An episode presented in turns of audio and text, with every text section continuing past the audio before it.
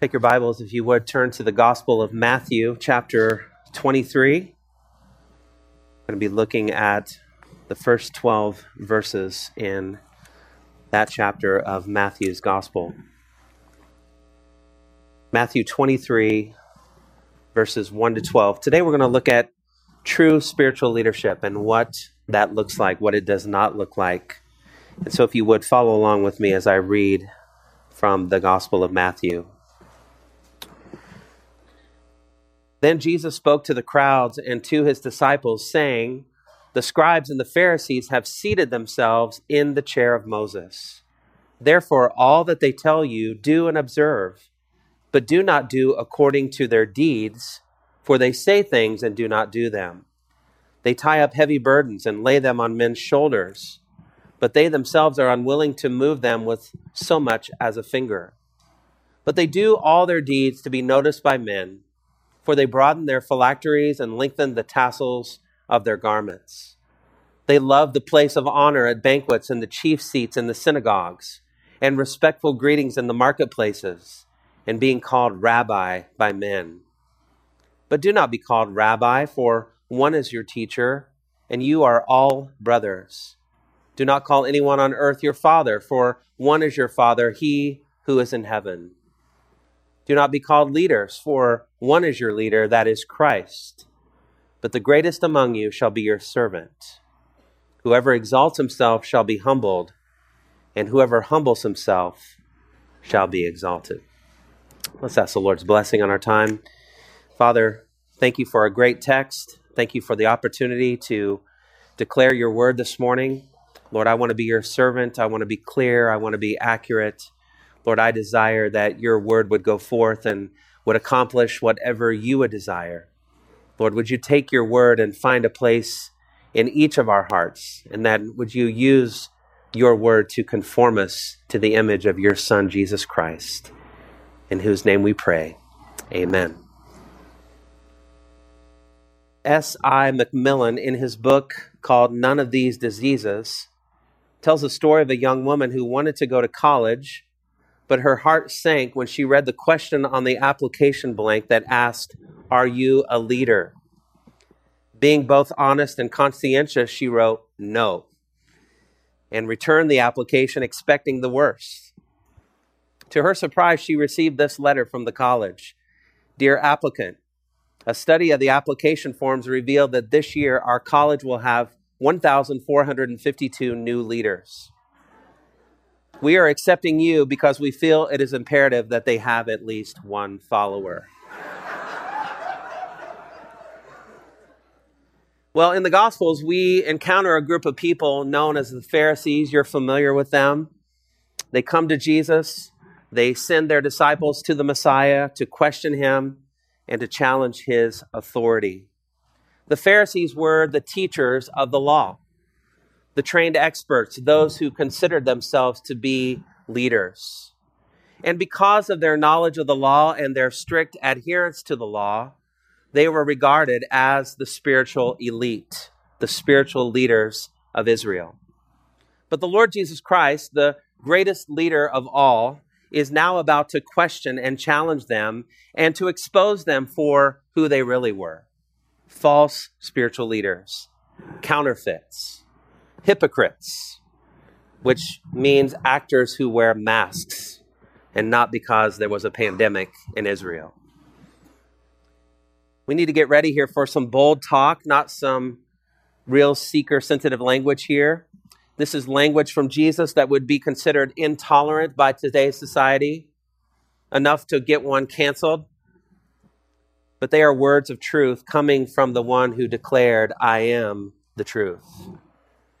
There's no doubt that the Pharisees were leaders, they had disciples, they had the ability of getting others to follow them, to revere them, and to obey them. But as we will see, the Pharisees were natural leaders and not spiritual leaders. In his great book entitled Spiritual Leadership, which I believe is one of the best books ever written on leadership, J. Oswald Sanders gives the difference between a natural leader and a spiritual leader. A natural leader is self confident A spiritual leader is confident in God. A natural leader knows men. A spiritual leader also knows God. A natural leader makes own, his own decisions. A spiritual leader seeks the will of God. A natural leader is ambitious. A spiritual leader is humble. A natural leader creates methods. A spiritual leader follows God's example. A natural leader enjoys command. A spiritual leader delights in obedience to God. A natural leader seeks personal reward. A spiritual leader loves God and loves others. And a natural leader is independent, but a spiritual leader depends on God. Today, I want to give you seven characteristics of true spiritual leaders. Seven characteristics of true spiritual leaders that come right here from our text. We observe many negative characteristics here in the passage I just read for you Matthew 23 1 to 12 uh, the characteristics of false spiritual leaders displayed in the lives of these Pharisees. But I want to use those negatives given in Scripture and turn them into positive characteristics as we look at the characteristics of true spiritual leaders. Number one, true spiritual leaders receive their authority from above. True spiritual leaders receive their authority from above. In verse 1, we read that Jesus spoke to the crowds and to his disciples. And we come to a section here of the Gospel of Matthew where Jesus is about to speak for a long time. The rest of chapter 3 is composed of the words of Jesus Christ. Nearly all of chapter 24, which details the tribulation and the second coming of Jesus, and all of chapter 5, where we have the parables and the final judgment, we see here Jesus speaking. If you have a red letter edition, you're going to see a lot of red from 23 through 25. So Jesus spoke to the crowds, verse 2, saying, The scribes and the Pharisees have seated themselves in the chair of Moses. I love the New American Standard rendering here. It's a very literal translation where it says, They have seated themselves. They were not nominated by others, they were not appointed by godly men, they placed themselves there by their own authority. The word for chair here in the Greek is the word cathedra, where we get our English word cathedral. It originally referred to a place or a seat of ecclesiastical authority. Today, in our colleges and universities, you will have a, a chair of philosophy or a chair of history, many times replaced with the word dean when the Pope of the Roman Catholic Church speaks in full ecclesiastical authority, he is said to be speaking ex cathedra or from the chair. And by the way, when he does so, it is considered to be infallible. Here we see a phrase called the chair of Moses. We know that Moses was the supreme lawgiver, and for 40 years he was the spokesman for the Lord himself. And to sit in the seat or the chair of Moses would make you the authoritative spokesman for God Himself. And the Pharisees had placed, placed themselves in this position. They had given themselves authority to speak for God. There's no record in the scriptures that God gave any authority to this group. Their only authority was to be the Word of God. And the people who sat under the leadership of the Pharisees were to obey whatever they taught them from the scriptures, but the people were not to obey the traditions and the man made rules of the Pharisees. This authoritative position was one that they had obtained falsely. It was a position where they had abused their power and their authority. It is clear in the Word of God that God is the giver of spiritual gifts. He gifts some men with the gift of leadership, he gifts some men with the gift of teaching. He calls some to the office of pastor teacher. But it is the Lord who raises up leaders for his church. Titus 1 5 says, For this reason I left you in Crete, that you would set in order what remains and appoint elders in every city as I directed you. Leaders are in the church leaders in the church are not self-appointed. They are recognized by godly men and they are appointed by godly men. They are qualified. We don't have a sign up sheet in the back for anyone who wants to be a leader. Because not everyone can be a leader in God's church. They must have character, they must be qualified. And we're going to see this in the next few weeks as Gabe teaches us from the book of Titus. But listen to Titus 1 6 to 9. Namely, if, a, if any man is above reproach, the husband of one wife, having children who believed, not accused of dissipation or rebellion. For the overseer must be above reproach as God's steward, not self willed, not quick tempered, not addicted to wine, not pugnacious, not fond of sordid gain, but hospitable, loving what is good, sensible, just, devout, self controlled, holding fast the faithful word which is in accordance with the teaching, so that he will be able to exhort in sound doctrine and to refute those who contradict. True biblical leaders are qualified, they are not self appointed, and they receive their authority from above. Number two, true spiritual leaders obey their own counsel. True spiritual leaders obey their own counsel. Jesus there says in verse 3 Therefore, all that they tell you, do and observe but do not do according to their deeds, for they say things and do not do them. And here we see that false spiritual leaders are low on character. They lack integrity. They say one thing, but then they go and do another. And Jesus commends them for telling the truth when he says, All that they tell you, do and observe. They knew the law, and they knew the law well. They taught their disciples and their listeners well. You could have a full understanding of the law by sitting under them, by placing yourself under them. But the problem was this they did not do what they told others to do, they did not practice what they preached. In fact, that is how the NIV translates this verse, saying, You so you must obey them and do everything they tell you, but do not do what they do, for they do not practice what they preach.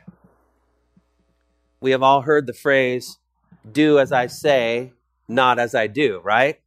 Hopefully, you have never used that. If you have, you can repent and find forgiveness today. I once had a PE teacher um, growing up at Covington High School in Covington, Indiana. This man was huge. He was our football coach. He weighed well over 300 pounds, and he would make us run in gym class. And some days he would just say, Start running and we would so we would start running around the gym and we would ask him how many laps. And he would just respond by saying you're going to run till i get tired. As he watched us from the sidelines. Many of you may remember the anti-drug commercial in the 1980s where a teenage boy is in his bedroom listening to music and his father comes in with some drugs that he had found in his son's closet. And he asks him who taught you how to do all this stuff. I had to go on YouTube and get the dialogue. I'd forgot. And the son replies by saying, You, all right? I learned it from watching you. And then that powerful voiceover, if you remember, if you're uh, over or under 40, you won't know what I'm talking about. But the voiceover that said, Parents who use drugs have children who use drugs, right? Well, the Pharisees exemplified these examples who said one thing, but were unwilling to do that very thing themselves. Dwight Eisenhower once said this In order to be a leader, a man must have followers. And to have followers, a man must have their confidence. Hence, the supreme quality of a leader is unquestionably integrity. Without it, no real success is possible, no matter whether it is on a section gang or on a football field, in an army, or in an office. If a man's associates find him guilty of phoniness, if they find that he lacks forthright integrity, he will fail. His teachings and actions must square with each other. The first great need, therefore, is integrity and high purpose. In Peter's first example, uh, epistle, he would write this in chapter 5, verses 1 to 3 Therefore, I exhort the elders among you as your fellow elder and witness of the sufferings of Christ and a partaker also of the glory that is to be revealed, shepherd the flock of God among you, exercising oversight, not under compulsion, but voluntarily, according to the will of God, and not for sordid gain, but with eagerness, nor yet lording it over those allotted to your charge, but proving to be examples to the flock. True spiritual leaders are not perfect. They too are sinful. I'm one of them. I am a sinner in need of a great Savior. But they strive to do the very things that they teach others to do. Their intent is to do the very thing that they ask those under their authority to do, to indeed practice what they preach. Third characteristic of true spiritual leaders, they show empathy to those they serve. They show empathy to those they serve. Look at verse 4. They tie up heavy burdens and lay them on men's shoulders, but they themselves are unwilling to move them with so much as a finger. One of the common customs of the day in which Christ lived and taught was that of people loading up a beast of burden, such as a donkey or a camel, to the point where that animal could hardly move. And as they traveled along the road, the owner of the animal would lo- walk alongside carrying nothing and berating and beating the animal if it stumbled or stalled along the way, having no concern for the animal's welfare. And that is what the scribes and Pharisees were doing to their fellow Jews. They had piled up heavy loads of religious rules and regulations, too many to name and too many to remember and they laid them on men's shoulders until they were unbearable and impossible to carry. And when the people failed to keep all of these requirements, which they were bound to do, they were ridiculed and they were rebuked by these religious leaders, who then added the burden of guilt to the burdens of weariness and frustration. Long before Christ walked this earth, the Lord spoke to, to Ezekiel about such men Ezekiel 34, verses 2 to 5, the Lord says, Son of man, prophesy against the shepherds of Israel. Prophesy and say to those shepherds, Thus says the Lord God, Woe, shepherds of Israel, who have been feeding themselves. Should not the shepherds feed the flock? You eat the fat and clothe yourselves with the wool. You slaughter the fat sheep without feeding the flock.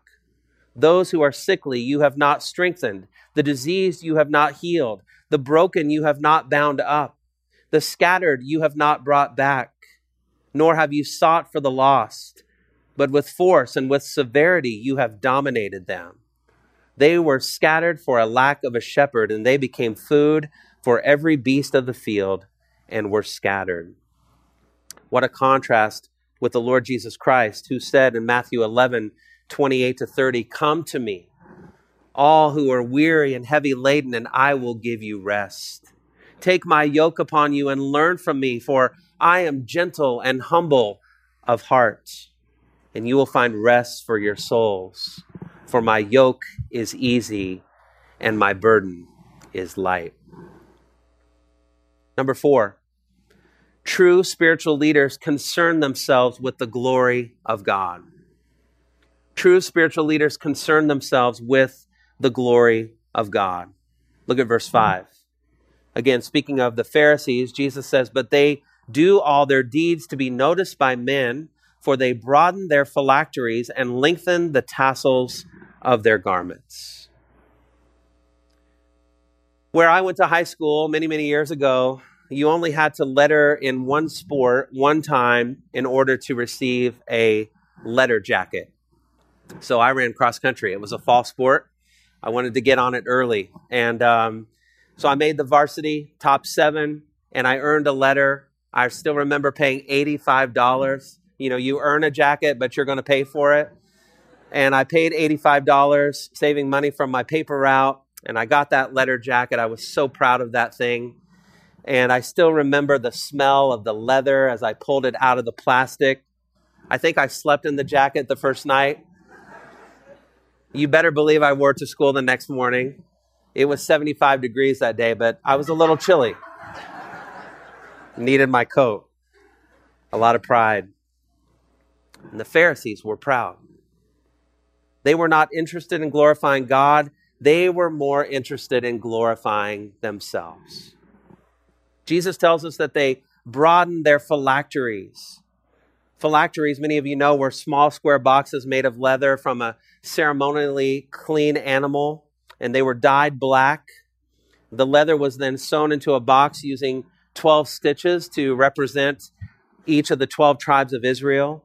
And there were copies of four different Old Testament texts that were placed into each phylactery Exodus chapter 13, verses 1 to 10, Exodus 13, verses 11 to 16, Deuteronomy 6, 4 to 9, the Shema, the greatest commandment, and Deuteronomy 11, verses 13 through 21. They were tied to the forehead or they were worn on the left arm just above the elbow, where some Gentiles attach their iPhones today when they are running or working out. Because the left arm, they wanted it there because it was closer to the heart. So the Pharisees made their phylacteries larger than the normal size in order to show their piety off to the world. Jesus then tells us that these leaders would lengthen the tassels of their garments. Like the phylacteries, the use of tassels had its origin in the Old Testament. In Numbers 15, we read in verses 38 to 40 Speak to the sons of Israel and tell them that they shall make for themselves tassels on the corners of their garments throughout their generations, and that they shall put on the tassel of each corner a cord of blue. It shall be a tassel for you to look at and remember all the commandments of the Lord, so as to do them and not follow after your own heart and your own eyes, after which you played the harlot, so that you may remember to do all my commandments and be holy to your God. But the Pharisees, instead of remembering all the commandments of the Lord, used these tassels to remind themselves how spiritual and religious they were. They lengthened them. Again, not to call attention to God and to his holy commands, but to receive recognition and glory for themselves. The Pharisees did these things for their own glory and not for the glory of God. They had their own interests in mind and not the interests of the Lord. Jesus speaks about this in the Sermon on the Mount in Matthew 6, 1 to 2. And then in verse 5, he says, Beware of practicing your righteousness before men to be noticed by them. Otherwise, you have no reward with your Father who is in heaven. So when you give to the poor, do not sound a trumpet before you as the hypocrites do in the synagogues and in the streets, so that they may be honored by men. Truly, I say to you, they have their reward in full. When you pray, you are not to be like the hypocrites, for they love to stand and pray in the synagogues and on the street corners, so that they may be seen by men. Truly, I say to you, they have their reward in full. The fifth characteristic of true spiritual leaders. True spiritual leaders seek approval from God alone. True spiritual leaders seek approval from God alone. Look at verses 6 to 10. They love the place of honor at banquets and the chief seats in the synagogues and respectful greetings in the marketplaces and being called rabbi by men. We'll just stop right there. When I worked for Fellowship of Christian Athletes for the first time back in the 90s, I was living in Danville, Illinois, and one of our main fundraisers each year was a luncheon where we had people come together for a meal and and presented the FCA ministry. And our first year, we had our guest speaker was a man named Mike Singletary who had played for the Chicago Bears. We had this luncheon at the Danville Civic Center, and we had a head table that was on the platform uh, in that arena. And that was for the distinguished guests, those that were part of the program. I was given a seat up there since I had to speak, and I did not like that at all. Uh, in fact, we got rid of the head table the next year. It was just so uncomfortable being up there. And I didn't like it because you're up there and you can only talk to the people sitting next to you, and everyone was watching you while you were eating. Um, the purpose was to honor those guests that were there and the speakers but I was very uncomfortable eating in front of 500 people. I used my napkin a lot. But the Pharisees loved the place of honor at banquets. They loved the attention. They loved the recognition. At the same time, Jesus says they loved the chief seats in the synagogues. As in many churches today, the synagogues had a, a raised platform in the front where the worship leaders would sit. Visiting rabbis and religious dignitaries would have a part in the service and would be asked to sit on the platform. I asked Sean Mornon, he's not here today, he's preaching at another church, but I ask him to set up here on the stage every time I preach and to say amen throughout my message, but he, he keeps turning me down. But the Pharisees loved this opportunity. They loved to be out in front, on display. Once again, because they loved the attention, they, they loved the recognition. They loved it when people would ooh and ah over them and gave them the glory that they so badly wanted to receive. Look at what else Jesus says in verse 7 here. They love to be called rabbi by men.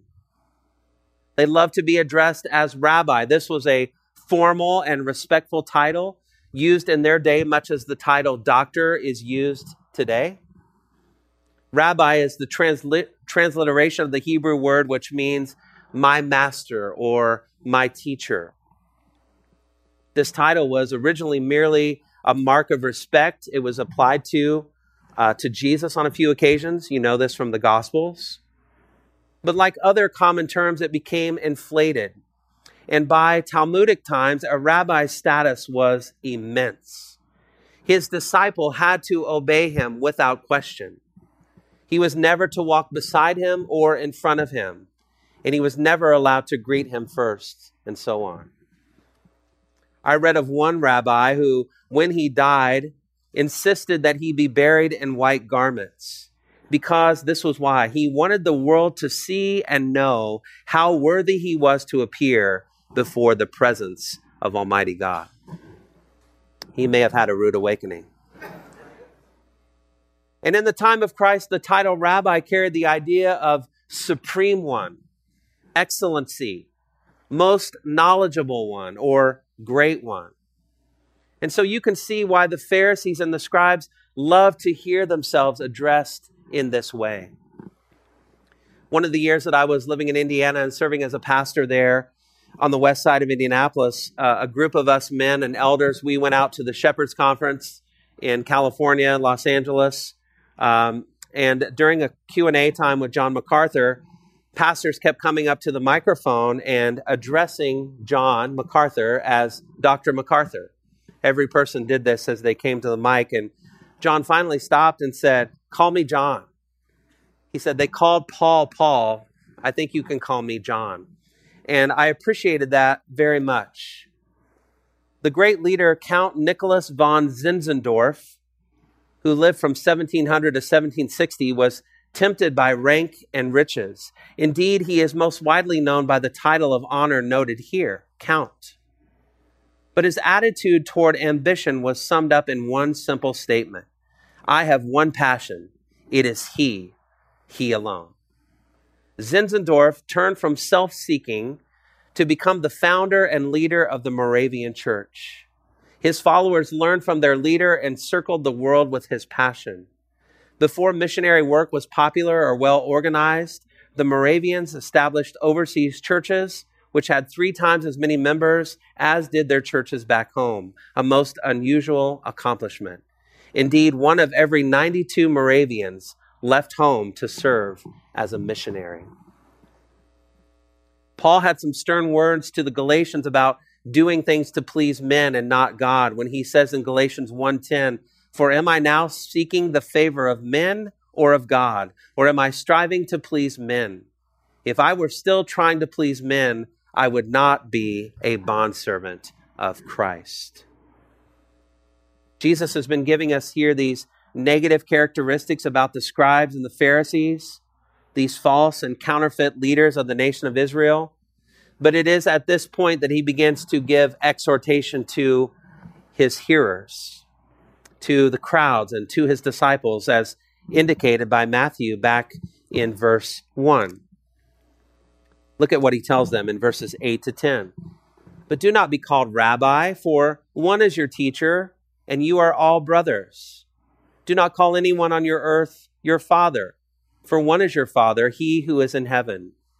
Do not be called leaders, for one is your leader, that is Christ. Jesus says, Do not be called rabbi. So as he speaks to the crowds and to his disciples, he would say, Peter, if someone addresses you as rabbi, correct them and tell them your name is Cephas. Or James, if anyone calls you rabbi, stop them and tell them your name is James. We've already seen what rabbi means supreme one, most knowledgeable one, great one. But we see there is one who is in Scripture as the preeminent one, and that is the Lord Jesus Christ. There is one in the Scripture who is described as knowing all men, and that is Jesus. And there is one in the Scripture who is called who is to be called great, and that again is the Lord Jesus. Christ and Christ alone. Therefore, do not put yourself or do not allow yourself to be put in the place of Christ. Rabbi is a title reserved for him and him alone. I think we can understand this one. I think it is clear. The next one is a little more difficult when Jesus says in verse 9, Do not call anyone on earth your father. Uh oh. It's Father's Day.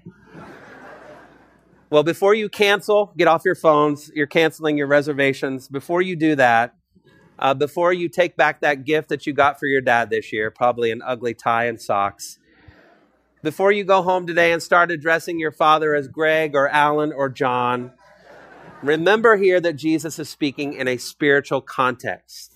I do not believe he is pro- prohibiting you from addressing your dad as father.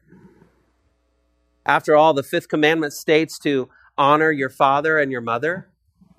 Paul addresses dads as fathers in his letter to the church at Ephesus, writing, Fathers, do not provoke your children to anger, but bring them up in the discipline and instruction of the Lord. The term father was apparently reserved for the patriarchs and revered teachers from the past, the members of the Sanhedrin, the high Jewish council, which was made up of Pharisees and Sadducees. They loved to be addressed as Father, especially when acting in official capacities. I was trying to think of a modern day application and really struggled to find anything. I'm just kidding. We know the Roman Catholic Church and even some formal Protestant churches use the term father as an official form of address for their clergy. Even the titles abbot and pope are forms of father. Jesus is very clear here. Do not call anyone on earth your father, for one is your father, he who is in heaven. There is one who is your father, and that one is in heaven, that is the Lord himself. When Jesus taught his disciples to pray, he told them to pray in this way Our Father who is in heaven, hallowed be your name. I feel compelled to help you here because many of us have friends or family members who are in the Roman Catholic Church who refer to their priest as Father. Perhaps some of you interact with a priest. You may know a priest from a local parish. And so, how are you to address that person? Uh, we had a Roman Catholic chaplain at the Naval Academy recently. Um, you can get away with calling all the chaplains, Catholic and Protestant, chaplain, even the Jewish chaplain. That's a title that all of them use, but he always introduced himself as Father. So, what are we to do in that situation? Well, please don't be a rebel and address him as Pops or King Daddy or non father, that would not be good, okay? When Jesus is teaching this important truth, the church as we know it was not yet in existence. There were no Protestant churches and there were no Catholic churches. There were no fathers who had authority in local parishes and congregations. Hopefully, you and I understand the principle Jesus is trying to teach here that there is one Father, and that is God alone. Amen? Any who, anyone who claims the title of Father out of pride and for self elevation finds himself in competition with Almighty God. And God's going to win every time. But I don't know if you are in sin if you see a Roman Catholic priest this afternoon at Wegmans or Whole Foods or where you go to eat and address him as Father with a small f, that you would be in sin. You would do so out of respect. You are not acknowledging him as the Father. You are not putting him in the place of Christ. I did a lot of reading on this subject, and the best thing I read came from Craig Blomberg in his commentary on Matthew, where he says this There is nothing inherently wrong with the Roman Catholic use of father for priests, or with the Protestant reverend for ministers, or even the academic doctor for people with certain degrees. But one, but one wonders how often these titles are used without implying unbiblical ideas about a greater worth or value of the individuals to whom they are assigned. One similarly wonders for how long the recipients of such forms of address can resist an unbiblical pride from all the plaudits. It is probably best to abolish most uses of such titles and look for equalizing terms that show that we are all related as family to one Heavenly Father, God, and one teacher, being Christ. I think that's a good balance. I do want to say this, though. We often hear the Pope as referred to as Holy Father. If you are old enough to remember when John Paul II died, we heard that phrase used over and over in the coverage, and that is unacceptable. Holy Father is a term reserved for God and God alone. There is no question about that. This is a title that Jesus used for God the Father, his Father, while praying in the garden just before his arrest. In John 17 11, I am no longer in the world, and yet they themselves are in the world, and I come to you, Holy Father. Keep them in your name, the name which you have given me, that they may be one even as we are. Verse 10 says, Do not be called leaders, for one is your leader, and that is Christ. This word can also be translated teacher. That is the word found in many of our Bible translations. The King James Version translates this master. And the word here referred especially to a tutor. I think Jesus here is not issuing an absolute command. People are properly called teachers throughout the New Testament.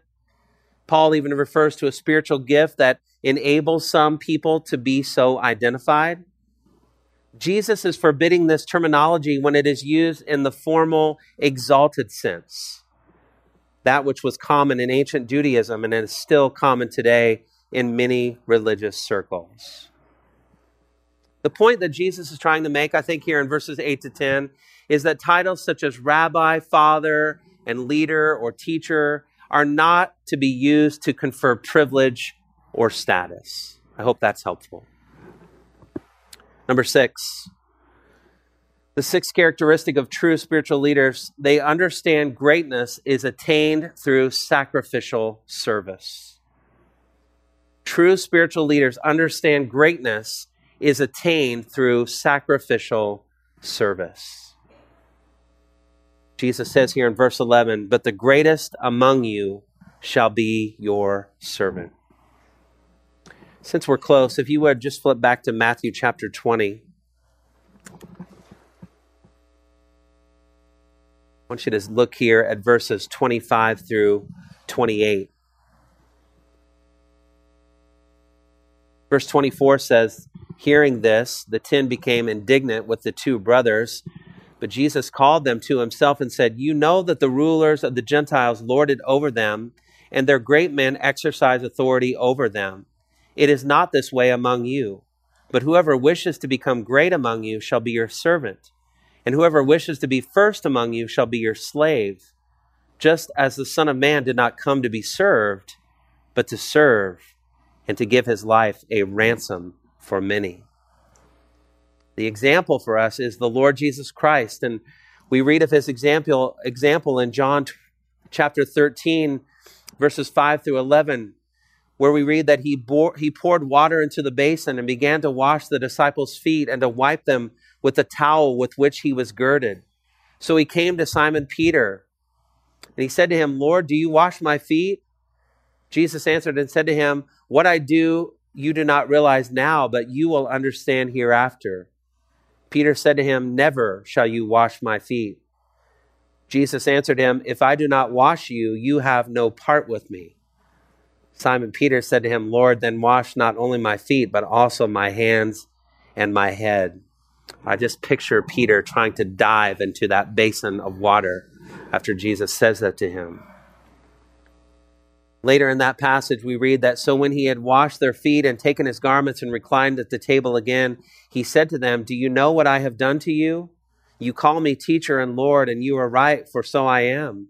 If I then, the, te- the Lord and the teacher, washed your feet, you also ought to wash one another's feet. For I give you an example that you should do as I did to you. Truly, truly, I say to you, a slave is not greater than his master nor is one who is sent greater than the one who sent him. If you know these things, you are blessed if you do them. You see, there is no blessing just for having a knowledge of these things. There's no blessing for simply teaching them to others. The blessing comes in the doing. Greatness is attained through service, sacrificial service, service that edifies the church and brings glory to God. Finally, number seven, true spiritual leaders understand exaltation is attained through humility. True spiritual leaders understand that exaltation is attained through humility. Verse 12, Jesus says, Whoever exalts himself shall be humbled, and whoever humbles himself shall be exalted. Peter would write, 1 Peter 5 6, therefore humble yourselves under the mighty hand of God that he may exalt you at the proper time. I think John the Baptist is such a great example of this. I've been teaching through the Gospel of John to our college age group on Sunday mornings. I want you to listen to these verses from the early chapters of the Gospel of John.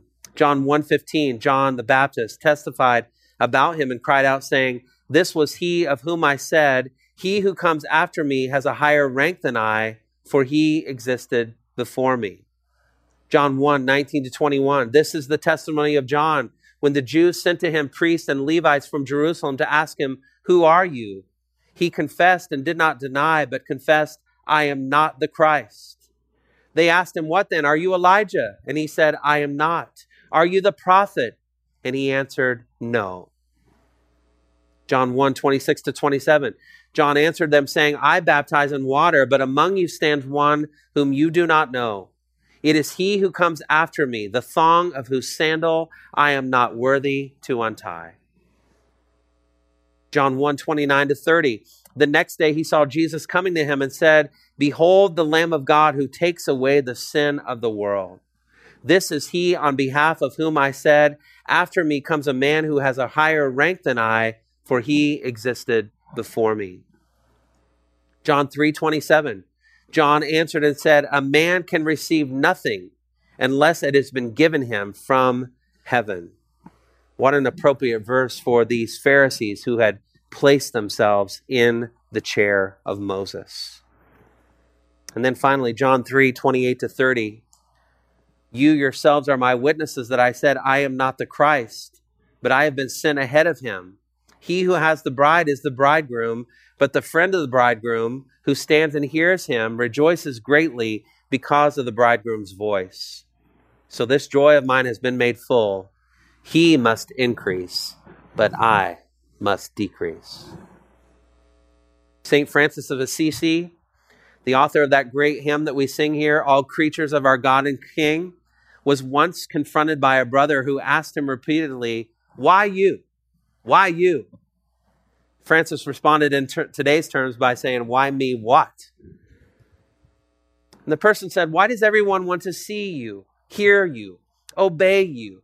You are not at all so handsome, nor learned, nor from a noble family, yet the world seems to want to follow you, the brother said. Then Francis raised his eyes to heaven, knelt and praised to God, and turned to his interrogator. You want to know? It is because the eyes of the Most High have willed it so. He continually watches the good and the wicked, And as his most holy eyes have not found among sinners any smaller man, nor any more insufficient and sinful, therefore he has chosen me to accomplish the marvelous work which God hath undertaken. He chose me because he could find none more worthless, and he wished to confound the nobility and grandeur, the strength, the beauty, and the learning of the world. Are you a leader? And are you a natural leader or a spiritual leader? Are you a false leader or a true leader? You may say, Kirby, I'm not a leader at all. I'm like the young college girl in your opening illustration. I'm just a follower. Well, the Lord, however, may be calling you to lead.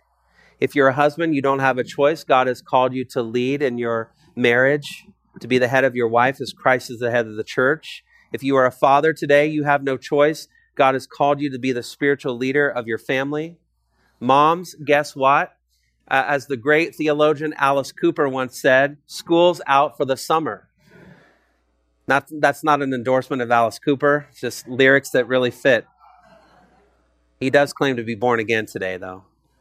Many of you moms have your children at home with you during the day while your husband is at work, and you are called to lead your children and to teach them diligently. Men, God may be calling you to lead a Bible study at your workplace. Ladies, God may be calling you to, to host a luncheon in your neighborhood. Young person, God may be calling you to lead an organization in your school. Oswald Sanders again says this People without natural leadership skills do not become great leaders at the moment of conversion. Yet a review of the history of the church reveals that the Holy Spirit sometimes releases gifts and qualities that were dormant beforehand. And A.W. Tozer, a true and safe leader is likely to be one who has no desire to lead, but is forced into a position by the inward pressure of the Holy Spirit and the press of circumstances. There was hardly a great leader from Paul to the present day, but was drafted by the Holy Spirit for the task and commissioned by the Lord to fill a position he had little heart for. The man who is ambitious to lead is disqualified as a leader. The true leader will have no desire to lord it over God's heritage, but will be humble, gentle, self sacrificing, and altogether ready to follow when the Spirit chooses another to lead. He may be calling you. And if he does, be encouraged because he will equip you for the task. And he has outlined in his word the character qualities that you are to possess as you follow him and lead others for their good and for the glory of God. Let's pray.